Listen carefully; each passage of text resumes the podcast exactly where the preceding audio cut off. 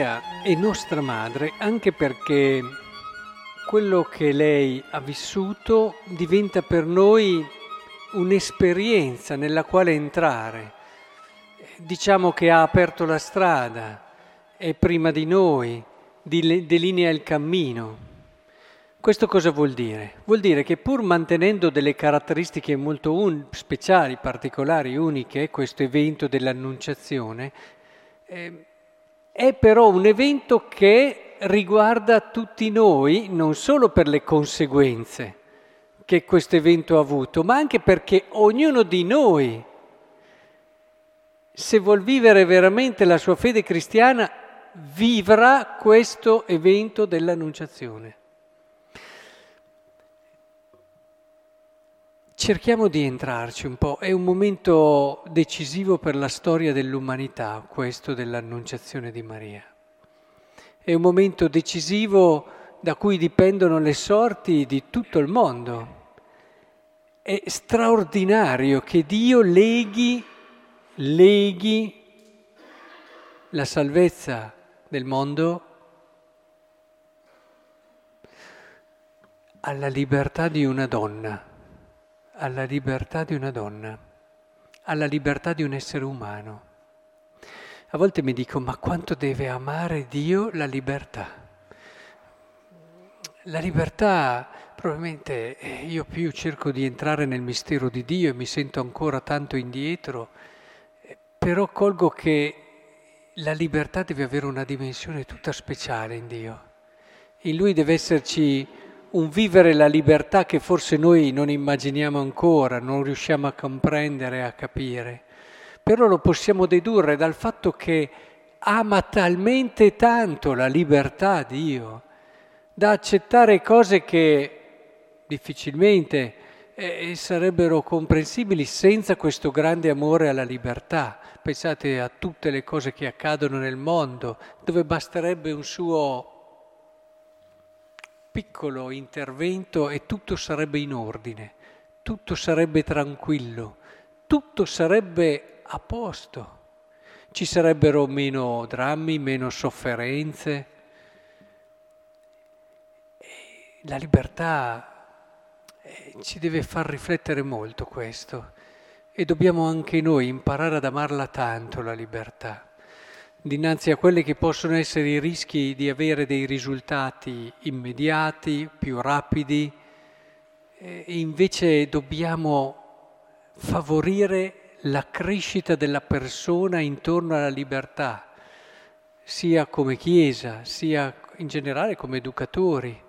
È molto più semplice, no? Si fa soffrire anche molto meno costruire una serie di, di sistemi educativi che eh, ti permettono di raggiungere il risultato che vuoi, almeno a livello esteriore di comportamento.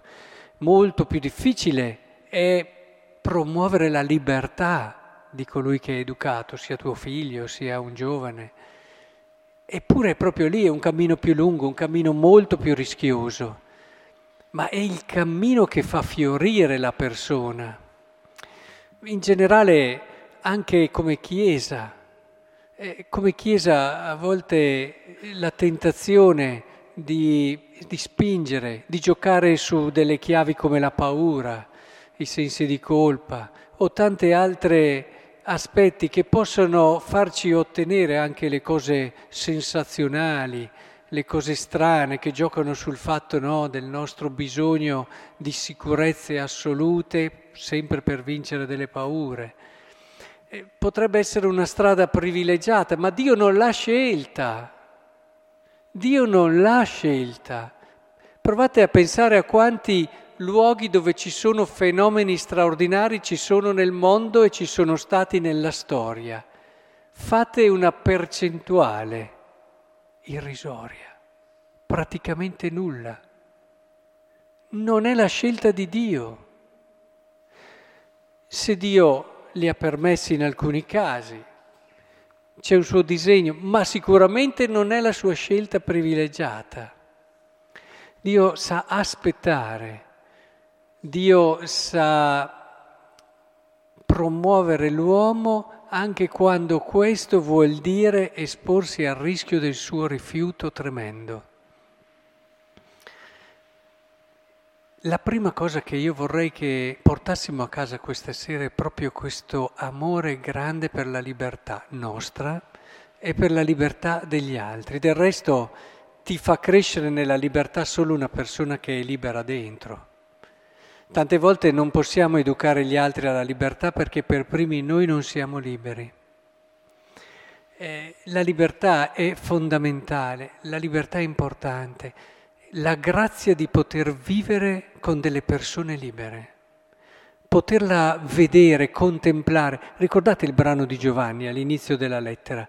Noi quello che hanno visto i nostri occhi l'hanno potuto ascoltare con le nostre orecchie, l'abbiamo potuto toccare il verbo della vita. Ecco, mi verrebbe da parafrasarle dicendo mm, che ognuno di noi, se avesse la grazia di vivere con una persona realmente libera, dopo lo direbbe io la libertà l'ho toccata, io la libertà l'ho vista, io la libertà posso raccontare al mondo i suoi tratti e i suoi connotati la grazia di poter vivere con persone libere. E in questo senso allora è molto importante che vediamo l'annunciazione come una possibilità nostra. Come dicevo prima, Maria apre la strada per ogni cristiano, perché ogni cristiano passa, passa da quel incrocio lì dell'annunciazione l'annunciazione che Dio fa nella nostra vita, l'entrata di Dio nella nostra vita. Magari siamo avvicinati alla fede per tanti motivi, ci hanno educato, siamo cresciuti in un ambiente di un certo tipo, però la fede diventa autentica e matura nel momento in cui c'è quel salto, nel momento in cui noi passiamo la nostra annunciazione, che ha i connotati di Maria, di quella che ha avuto Maria sempre salvo restando quello che è proprio di questa annunciazione, ma ogni annunciazione è propria. Eh? Non dobbiamo adesso, perché Dio non ragiona poi così, eh? cioè quando arriveremo nel regno di Dio non è che quello lì vale di più perché ha fatto più il di più e il di meno. In paradiso varrà l'unico, il prezioso lì e, e, ognuno di noi avrà un valore infinito perché si valorizzerà proprio la sua anche esperienza come unica e speciale. E allora la nostra annunciazione è unica e speciale e dobbiamo chiedere a Dio di viverla se non l'abbiamo ancora vissuta. Dobbiamo chiedere a Dio di essere pronti ad accogliere quella che è la sua proposta nella nostra vita, una proposta che sicuramente va al di là di quelle che sono le nostre attese, i nostri sogni più alti, promettenti e belli. È importante che comprendiamo questo. E Maria si aspettava di tutto nella sua vita furché questo. E, ma anche noi, cosa credete? Guardate che quando Dio arriva per la nostra annunciazione va molto al di là di quello che ci aspettavamo dalla nostra vita. Ed è lì che allora non dobbiamo spaventarci, non dobbiamo chiuderci. Maria fa vedere quella che era la situazione concreta, ma il Signore chiede abbi fiducia, è vero, non conosci uomo, abbi fiducia allo Spirito Santo, gli racconta una cosa che non è mai successa, quindi abbi fiducia, abbi fiducia. E così fa anche con noi. Abbi fiducia che tu possa diventare questo capolavoro abbi fiducia. Sì, però guarda, Signore, che io ho tanti limiti. Ho queste, anche Paolo glielo dicevo, questa spina nella carne, ho questo, ho quell'altra cosa. Eh, beh, insomma, proprio questo capolavoro qui non lo so. E lui ci ripete come ha fatto con Maria, non preoccuparti. Potrebbe dirci proprio che lo Spirito Santo lavorerà, sì, eh, come lavorerà non preoccuparti, nulla è impossibile a Dio. Non è impossibile che tu possa veramente realizzare un capolavoro nella tua vita, chiamalo santità, chiamalo come vuoi. La tua vita unica, la tua vita così speciale, quella vita di cui Dio si è innamorato fin dal primo momento in cui ti ha pensato, nella notte dei tempi, perché Lui ci ha pensato là la prima volta. E quel momento lì, ecco che tu senti no, il battere del cuore di Dio, che ha fiducia in te come un bimbo che sente il battito del cuore di sua madre, che ha fiducia in lui fin dal grembo materno. Ed è proprio lì che allora tu capisci e comprendi che forse allora sì, può essere vero, però dopo ti viene da dire ma no, ma proprio io.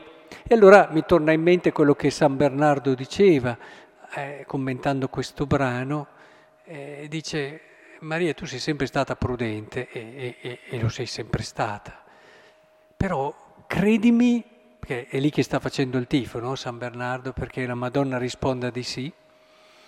E credimi Maria che in questo non devi pensare di mancare di modestia, non devi pensare che verrai a meno nella tua solita prudenza. In questo caso, a dire di sì a Dio può anche prospettarti qualcosa di meraviglioso, di grande, di inatteso, ma non vieni meno nella modestia.